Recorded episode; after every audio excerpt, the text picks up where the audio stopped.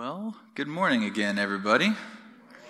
It's great to see you. Yes, this is the uh, one last final time that I'll be here before my departure.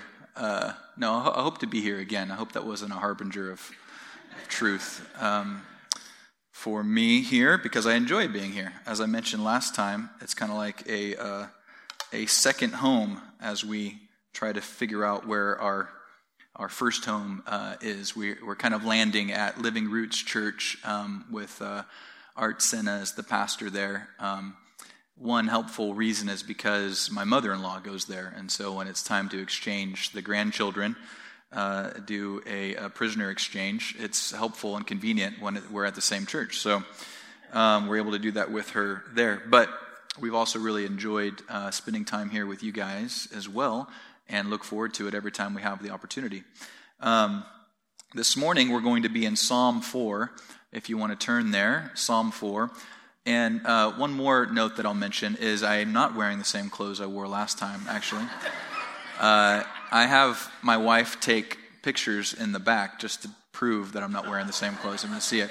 Last time I wore a gray vest and a blue shirt, and this time I'm wearing a blue vest and a gray shirt. So um, there you go. So, but you, but you guys have caught on to the pattern um, a little bit, it seems like. So, uh, yes, as I mentioned, we are going to be in Psalm 4 this morning. And I'm going to start just by reading the psalm, and um, we're going to work through it. It's a short eight verses. Um, I'm actually speaking at Living Roots next Sunday, and so the inspiration for choosing Psalm 4 came from the fact that I was asked to teach Psalm 4 at Living Roots next Sunday. So it kind of helped it uh, be a little bit more convenient in the preparation time in these times just to be able to do the same passage and the same message. So, Psalm 4, I'm going to read it, just eight verses. It begins like this For the director of music with stringed instruments, a psalm of David. Answer me when I call to you, O my righteous God. Give me relief from my distress. Be merciful to me and hear my prayer. How long, O men, will you turn my glory into shame? How long will you love delusions and seek false gods? Selah. Know that the Lord has set apart the godly for himself. The Lord will hear when I call to him. In your anger, do not sin. When you are on your beds, search your hearts and be silent. Selah. Offer right sacrifices and trust in the Lord. Many are asking, Who can show us any good? Let the light of your face shine upon us, O Lord. You have filled my heart with greater joy than when their grain and new wine abound. I will lie down and sleep in peace for you alone, O Lord, make me dwell in safety. Heavenly Father, as we consider this inspired text this morning, we ask, Lord, that you would do a few things, things that you say you would do in your word, that you would teach us as disciples of Jesus, and that you would change us. You would conform us into his image, for that is the work of the Holy Spirit. Please use this text and our time together this morning to accomplish those purposes. In Jesus' name, amen. Amen. Well, I wanted to ask the question in here uh, how many among you uh, would consider yourself a morning person? Raise your hand if you're a morning person. That means you, you wake up early, bright eyed and bushy tailed, you spring right out of bed. Okay, very few. Okay, that, maybe that's why the service is at 10 a.m as most of the people at Living Roots, it's 10:30, and that's great for people who aren't morning people like me. So, how many of you are night people then? I mean, it should be a, a direct opposite. Some people are neither morning nor night people. Uh, you just sleep all the time, just always tired. It doesn't matter. Yeah, I saw a meme one time that said, "Being an adult is easy." You are just tired all the time, and you tell other people about how tired you are, and they tell you about how tired they are. So sometimes that is true, especially uh, uh, for the parents out there. So um, I am not a morning person. Um, I wish I was a morning person. When I do wake up early in the morning, I enjoy it. In fact, I love the mornings. I just wish they came later in the day. Uh, it would be great if that were the case. Well, this has been called an evening hymn in contrast to Psalm 3, which David also wrote. And Psalm 3 is known as the morning psalm. So you have the morning psalm in Psalm 3 and the evening hymn or the evening psalm in Psalm 4. And as we read verse 8 together, you could probably see why it's considered the evening hymn. Um, that great verse that maybe many of you have memorized or meditated or put on your fridge or something. We're going to talk about that when we get there. And so we're going to be looking at this evening psalm, this evening psalm. I wanted to just kind of give a brief overview of the psalm in general, and I got this from a commentator. Um, the division they say in verse in the first verse, David pleads with God for help. In the second, he expostulates with his enemies and continues to address them to the end of verse 5. Then from verse 6 to the close, he delightfully contrasts his own satisfaction and safety with the disquietude of the ungodly in their best estate. And then he closes with this he says, The psalm was most probably written upon the same occasion as the preceding, Psalm 3, as I mentioned, and is another choice flower from the garden of affliction. Happy is it for us that David was tried, or probably we should never have heard these sweet sonnets of faith. So, David's afflictions, David's distress, the things that he experienced have become words of hope and life and truth to us, and for that we can be grateful. I'm going to read the psalm one more time just because I I think it's helpful. Um, if you're anything like me, I can forget very easily. As I said last time I spoke, it can go in one eye and out the other. And uh, there's not always a lot of cognitive understanding. So I'm going to read it one more time, and then we're going to go through it verse by verse. Psalm 4 Answer me when I call to you, O my righteous God. Give me relief from my distress. Be merciful to me and hear my prayer. How long, O men, will you turn my glory into shame? How long will you love delusions and seek false gods? Selah. Know that the Lord has set apart the godly for himself. The Lord will hear when I call to him. In your anger, do not sin. When you are on your beds, search your hearts and be silent. Selah. Offer right sacrifices and trust in the Lord. Many are asking, Who can show us any good? Let the light of your face shine upon us, O Lord. You have filled my heart with greater joy than when their grain and new wine abound. I will lie down and sleep in peace, for you alone, O Lord, make me dwell in safety. David begins uh, the psalm, as a lot of the psalms do begin, with not just the introduction for the director of music with stringed instruments. So we learn that this is actually a song, a worship song that's sung in the congregation of Israel, which is also very fitting because um, a lot of times we can think of Psalms as David's personal prayer journal. In a lot of ways, it is. Um, the Psalms that he's written are very personal, but they're also very public. And there's something to be said about that dichotomy of personal versus public in regards to our faith and the things that we go through, the, the challenges that we run into. They can be very personal. In fact, they are very personal. They affect us very deeply. They are a major part of who we are.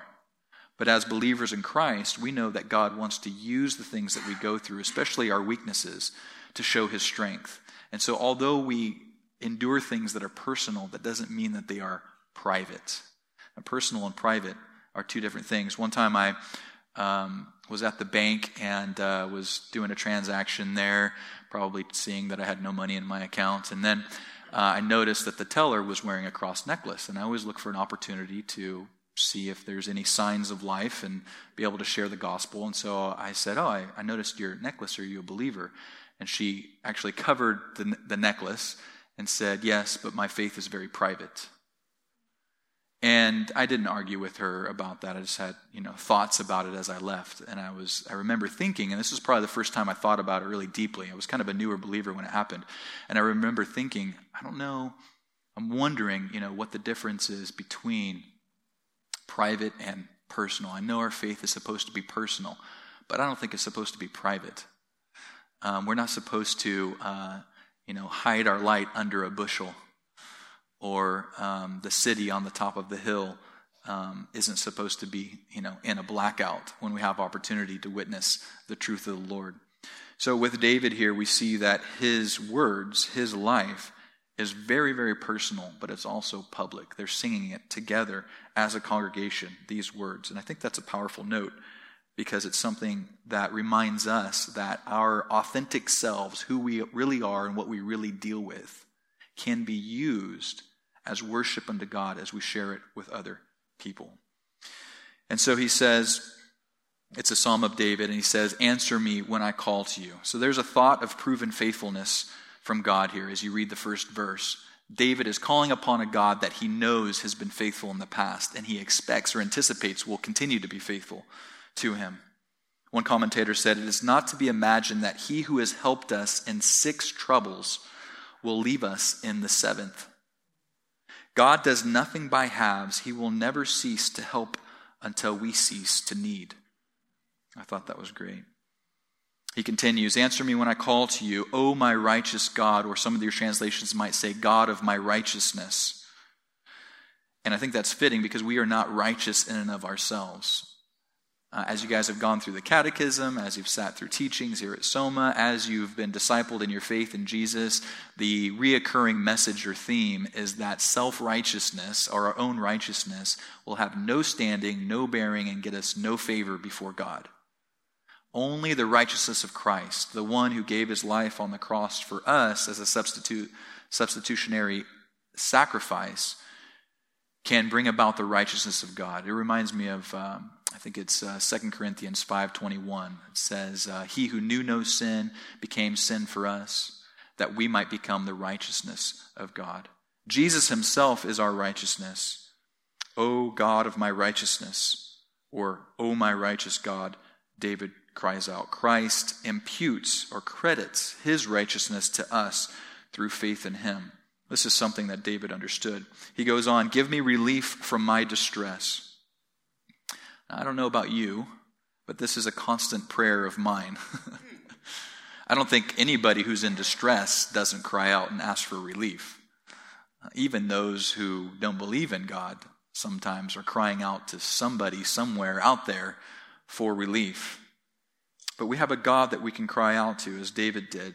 And we could say, Give me relief from my distress. And even if we don't experience relief in that moment, we can hold simultaneously this idea that God, as we mentioned earlier, is trustworthy and true. He will stand on my behalf, He will bring the relief that I need, even if I'm not experiencing it at this point in time, at this moment. It was a certainty for David that Jesus, that God would hear his prayer and he prayed this prayer constantly. And so I'm in good company, and so are you if you pray this prayer. Give me relief from my distress. Be merciful to me and hear my prayer. I plead my cause on the precedent of your past faithfulness. Therefore, please hear my current cry for help. In verse 2, he says, How long, O men, will you turn my glory into shame? How long will you love delusions and seek false gods? Selah. In this case, David's distress was a result of persecution from others. As you read about the life of David, you see this happening continually, especially until he ascended to the throne. He was anointed as king as a, as a boy, as a child, essentially, and he had to go through so many difficulties and trials and circumstances to become king, and then there were times of peace, and then his kids grew up, and then there were times of strife again, especially with Absalom. In fact, as you read Psalm 3, it's a psalm uh, that was written because of the pressures that David felt as a result of being pursued, his, his own life being pursued, pursued by his son, Absalom. And so he definitely experienced a lot of distress as a result of the persecution from others. And maybe, maybe we experience that um, maybe not as much as David, but we certainly experience times of oppression, times of difficulty, times of hardship. And a lot of times it can be connected to those around us. And so in this case, as I mentioned, his distress was a result of uh, his relationship with those around him. David was called a man after God's own heart. This is said a lot um, in Christian circles, especially from the pulpit as we proclaim this mighty man of God, David, King David, and all his works and all he represented. Uh, but there were also plenty of people uh, who were after David's heart, literally. They wanted to rip it out. But what made him a man after God's heart? Wasn't he e- equally as great a sinner as those he complained about, as his enemies? After all, he was an adulterer, he was a murderer, he was a liar. Uh, there were a lot of flaws about David. So, why would the scripture call him a man after God's own heart? What sets him apart from the rest? It's simply this he acknowledged his sin, he confessed his sin, and he came humbly with a contrite heart before the Lord. He repented when he was confronted by the weight of his sin. That's really the difference between believers and non believers, sinners and saints. A saint is just a saved sinner. The difference really comes down to one thing it's faith. The primary difference between sinners and saints comes down to that one thing faith. Faith, with, which brings about humility to confess to the Lord. Uh, one commentator said, The best of men need mercy as truly as the worst of men. All the deliverances of saints, as well as the pardons of sinners, are the free gifts of heavenly grace. David was a great sinner with equally great faith. You could take this psalm, for example. Notice that he speaks to God before he speaks to man. When he's faced with difficulty, he speaks to God first. Oh God, give ear to my prayer. Answer me when I call to you, for I'm in distress. And then he pours his heart out to the Lord in sincerity. Look at these people. Look what's going on around me. Look what's happening to me. Don't you care, God? Don't you care about your servant? I know I'm a sinner, but I'm wondering if you will show mercy to me uh, once more, again. He speaks to God and he speaks to man. Somebody said, Surely we should all speak the more boldly to men if we had more constant converse with God. And so the destiny of the unrepentant sinner the destiny of the unrepentant sinner, as we talked about in the uh, catechism this morning, should shake us into some kind of action. At the very least, thanksgiving that we have been able to escape the penalty of hell, um, prayer, intercession for those who have yet to believe in Jesus, and boldness to be able to proclaim to others the truth about who Jesus is, what he's done, and what that means for those who put their trust in him. That they can escape the penalty, the just deserved penalty of eternity without God, experiencing the torment that comes from knowing that Jesus made it so, so simple for them to come and to know and to be forgiven and to be saved. So it should shake us to action. So here, David is turning in his converse from God, with God, to man. In verse 3, he continues his observation Know that the Lord has set apart the godly for himself. The Lord will hear when I call to him. Much could be said here about verse 3, but we'll summarize it with the simple words of another. Somebody said, Since he chose, since God chose to love us, he cannot but choose to hear us. Since God chose to love us, he cannot but choose to hear us. God loves us, and because he loves us, he hears us when we pour our hearts out to him in prayer. Verse 4, David continues In your anger, do not sin. When you are on your beds, search your hearts and be silent. Selah. You probably heard it said before that that phrase, that word Selah in the scriptures, actually, nobody knows for sure what it really means, but in the pattern of the way that it's used, it seems to be a word to give pause Almost like in a song, it would be an instrumental break so that you can think about the lyrics and reflect upon them. And so David here is calling for a moment of silence to be able to reflect, reflect on the truths of God, but also have self reflection as well. For he says, Search your hearts and be silent. The first part reminds us of uh, Ephesians chapter 4 and verse 26, where Paul quotes the first section of this verse um, as he's writing his letter to the Ephesians. He says, In your anger, do not sin. Now, we might not be able to, we might not always be able to control our emotions, but we can always control our actions. So I think it's very important to make a distinction here between uh, anger as an emotion and a, a, true emotion that we experience, and uh, anger as um, thought of as sin. Anger can certainly lead to sin, for sure, but anger in and of itself is not sin because you see it said here, in your anger, do not sin. In other words, be angry and sin not. You can be honest about the emotions that you experience. You can be honest about your anger. We can not always control our emotions, but we can always control our actions.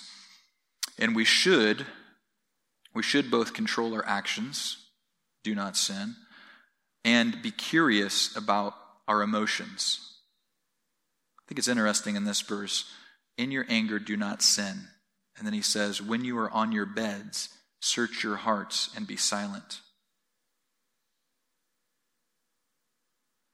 I think he's calling for an act of curiosity about why we are the way that we are. I've mentioned this in the previous message before. But when I'm when I'm angry, anger is known as a secondary emotion. It's the tip of an iceberg above uh, the surface of what's really going on in my heart, what's really happening. And so I might ask the question why am I angry? Why am I so angry right now? What is the root of my anger? Is my anger justifiable? What is it covering? Is it covering some sort of fear? Some sort of hurt? Am I embarrassed? Am I frustrated? Do I feel rejected? Where is this anger coming from? As I, have mentioned before, I think introspection is largely lacking within the Western culture in general, and including within the church. This idea of understanding who we are, why do I do the things that I do? I know it's certainly lacking in my life, and it's been a recent discipline to try to figure out who am I? I mentioned two weeks ago. I have a hard time knowing who I am. I have a hard time praying to the Lord uh, in my in my private time. I can't journal. Why? Because I feel like I can't be sincere. Because I'm supposed to tell the I'm supposed to be telling the Lord who I am and how I feel. I can't even identify that. I can't even recognize it.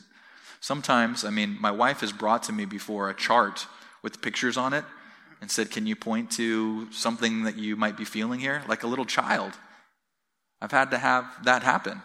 I think in our culture, it's, um, it's stereotypical. I wouldn't say acceptable, but it's it's definitely something that that has been the norm, where um, men in general aren't really expected to feel or experience or identify their emotions. You know, there's a joke like, you know, getting in touch with your emotions, you know, and guys joke around about it, uh, with each other about it as if that's a negative thing. That's something that only women do. Um, and the fact of that joke and that conversation just demonstrates the lack of understanding of, of the need for us to, to really know who we are. I can't tell you my emotions because I don't know what they are. I feel angry, that's all I know. And so out comes the chart. Can you identify any of these feelings? Yeah, if I feel a little sad, I feel kind of rejected, you know? And then she gives me a lollipop and we go about our day. But this is an issue. It's not just an issue for men. I think women experience this too, but I think men more so, at least in my observation and my experience. And so, what's really going on there? You know, how, how can I share my feelings or my emotions or, or what I'm really going through with the Lord or with somebody else if I can't even identify them myself? So, there's some work that needs to be done there. And I think I think it's okay to say that there's an invitation from God through the words of David here when he says, When you are on your beds, search your hearts and be silent. Spend some time in introspection. Why are you the way that you are? Why do you do the things that you do? Why do you feel the way that you feel?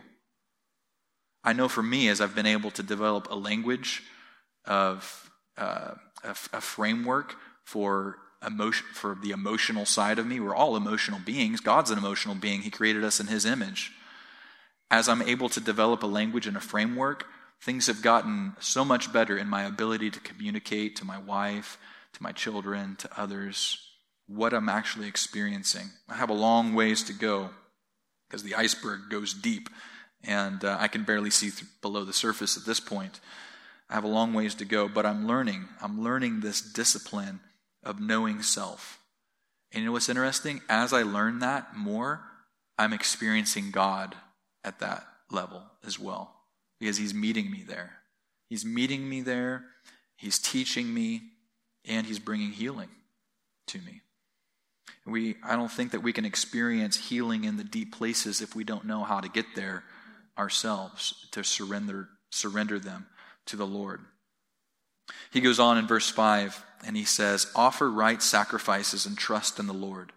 David understood right sacrifices. In fact, in Psalm 51 and verse 17, he said this The sacrifices of God are a broken spirit, a broken and contrite heart, O God, you will not despise. In other words, humility, repentance, confession of need. Those are the sacrifices that God will not turn away from. I found this verse in Isaiah chapter 57 and verse 15. I just thought it was so powerful, and I hope it resonates in your heart as well. This is what the Lord says For this is what the high and lofty one says He who lives forever, whose name is holy. I live in a high and holy place, but also with him who is contrite and lowly in spirit, to revive the spirit of the lowly and to revive the heart of the contrite. God lives on high. He's unapproachable. He dwells in unapproachable light. Yes, he also dwells with those who are lowly and contrite. He comes to them. He visits us in our lowliness. He visits us when we turn to him in humility. Proverbs 21 and verse 3 says uh, regarding sacrifices to do what is right and just is more acceptable to the Lord than sacrifice. It makes me also think of Romans chapter 12 and verse 1. Uh, Therefore, brothers and sisters, in view of God's mercy, offer your bodies as living sacrifices, holy and acceptable to the Lord, for this is your reasonable act of worship. The right sacrifice. And ultimately, all of these sacrifices point to and are a response to the ultimate sacrifice, Jesus' sacrifice. Every sacrifice represents the sacrifice that God has made for us. It's just a giving back to Him of what already belongs to Him. And so David understood these right sacrifices, and he trusted in the Lord. He goes on in verse 6 and says, Many are asking, Who can show us any good? Let the light of your face shine upon us, O Lord. You know, much of what we see with our eyes is shrouded by the gloom of the world. I mean, all you have to do is look at the news feed. Every morning I swipe to the left on my phone to look at the news feed and see the headlines. Um, and there's usually nothing good in there. There's nothing like heartwarming or encouraging. It's usually just doom and gloom. I don't even know why I swipe. Maybe just to feel better about myself. Well, at least, at least you know these things aren't happening to me personally. It might be happening in the world, but but with eyes of faith, with eyes of faith, Christ's countenance illuminates even the darkest realities. I wrote this down. We cannot see the goodness of God without the filter of faith. We cannot see the goodness of God without the filter of faith. Many are saying, Who will show us any good? You can't see it. You cannot see the goodness of God if you don't begin with faith in God. You will just see the gloom that overshadows the world. You know, but somebody has said, seeing is believing. Well, in God's upside down, or I should say right side up kingdom, it's actually the other way around. Believing is seeing. Believing in the one who's given the promise and the sacrifice and his life for us is seeing with eyes of faith the goodness of God. Uh, I thought of this um, this type of art. My wife's an artist; she's a graphic designer, and uh, she's kind of gotten me interested in art. Before, I thought it was so boring, um, and uh, now I think it's so burring uh, because there's a lot of there's a lot of interesting things.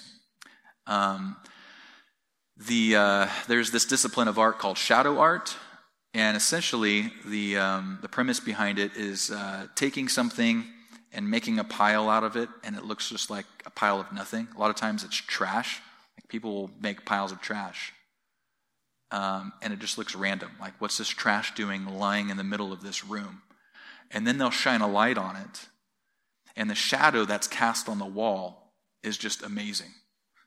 There's, uh, there's a, an example of like a pile of trash, and then the shadows cast on the wall, and there's two people embracing each other. And it's like the detail looks like there's two, like there should be two people hugging each other, and there it is on the wall. There's another one with like uh, a cityscape that's cast onto the wall that kind of looks like, you know, a New York uh, skyscraper scene. And uh, I couldn't help but think when I saw that art, it was like, that's what God does with our lives. Sometimes our lives feel like, in reality, they really are like a pile of trash, a mess. But when Christ shines his light on it, what is illuminated or what is demonstrated is something beautiful, something that he is creating and making into his masterpiece, as we read in Ephesians chapter 2.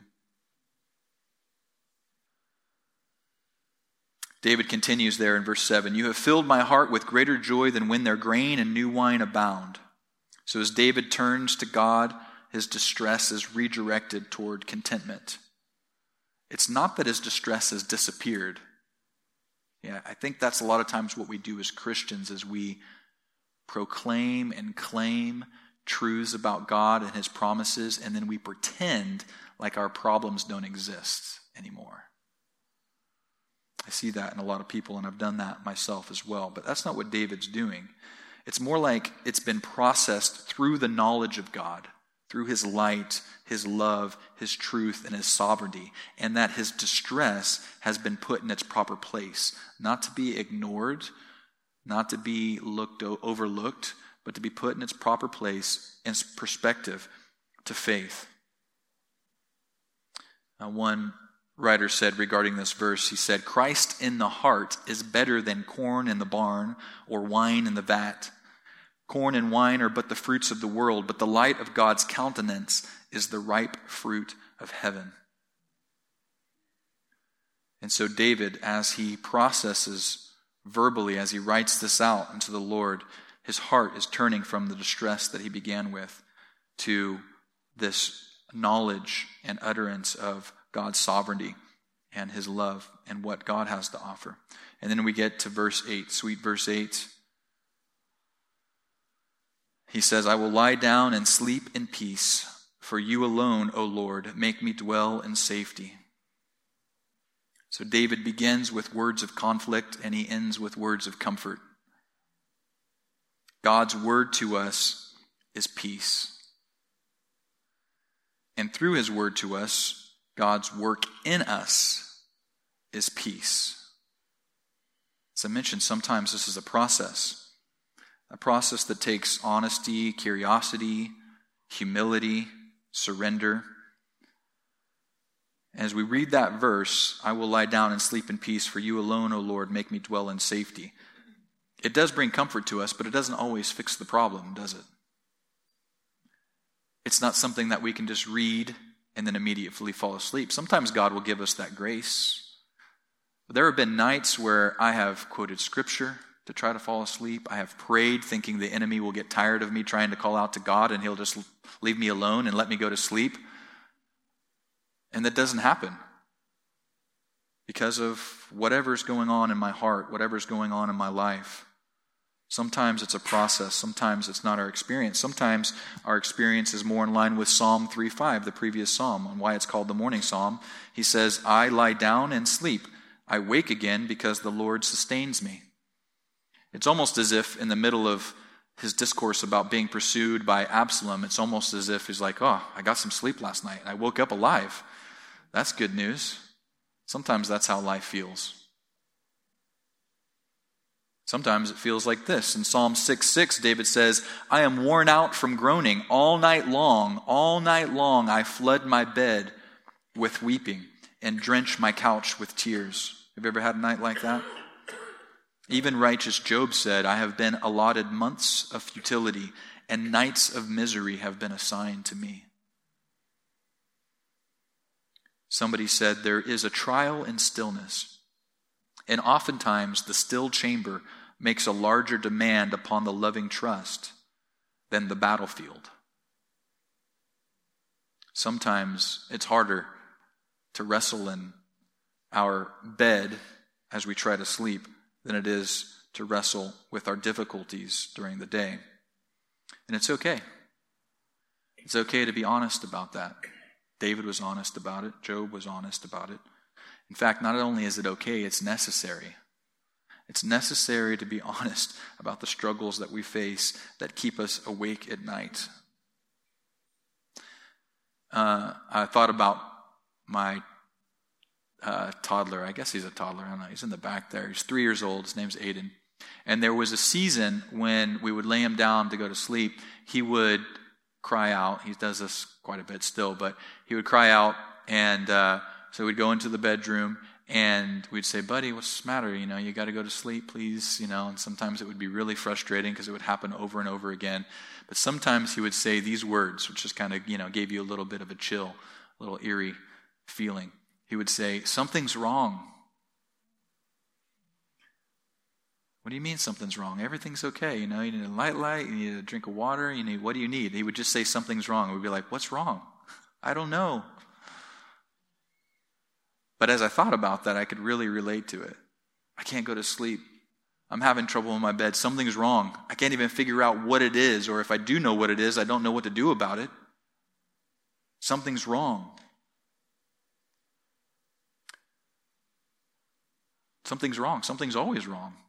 Why is something wrong? Because we are a broken people. We live in a broken world. Our lives are broken, and sometimes they feel like they're beyond repair.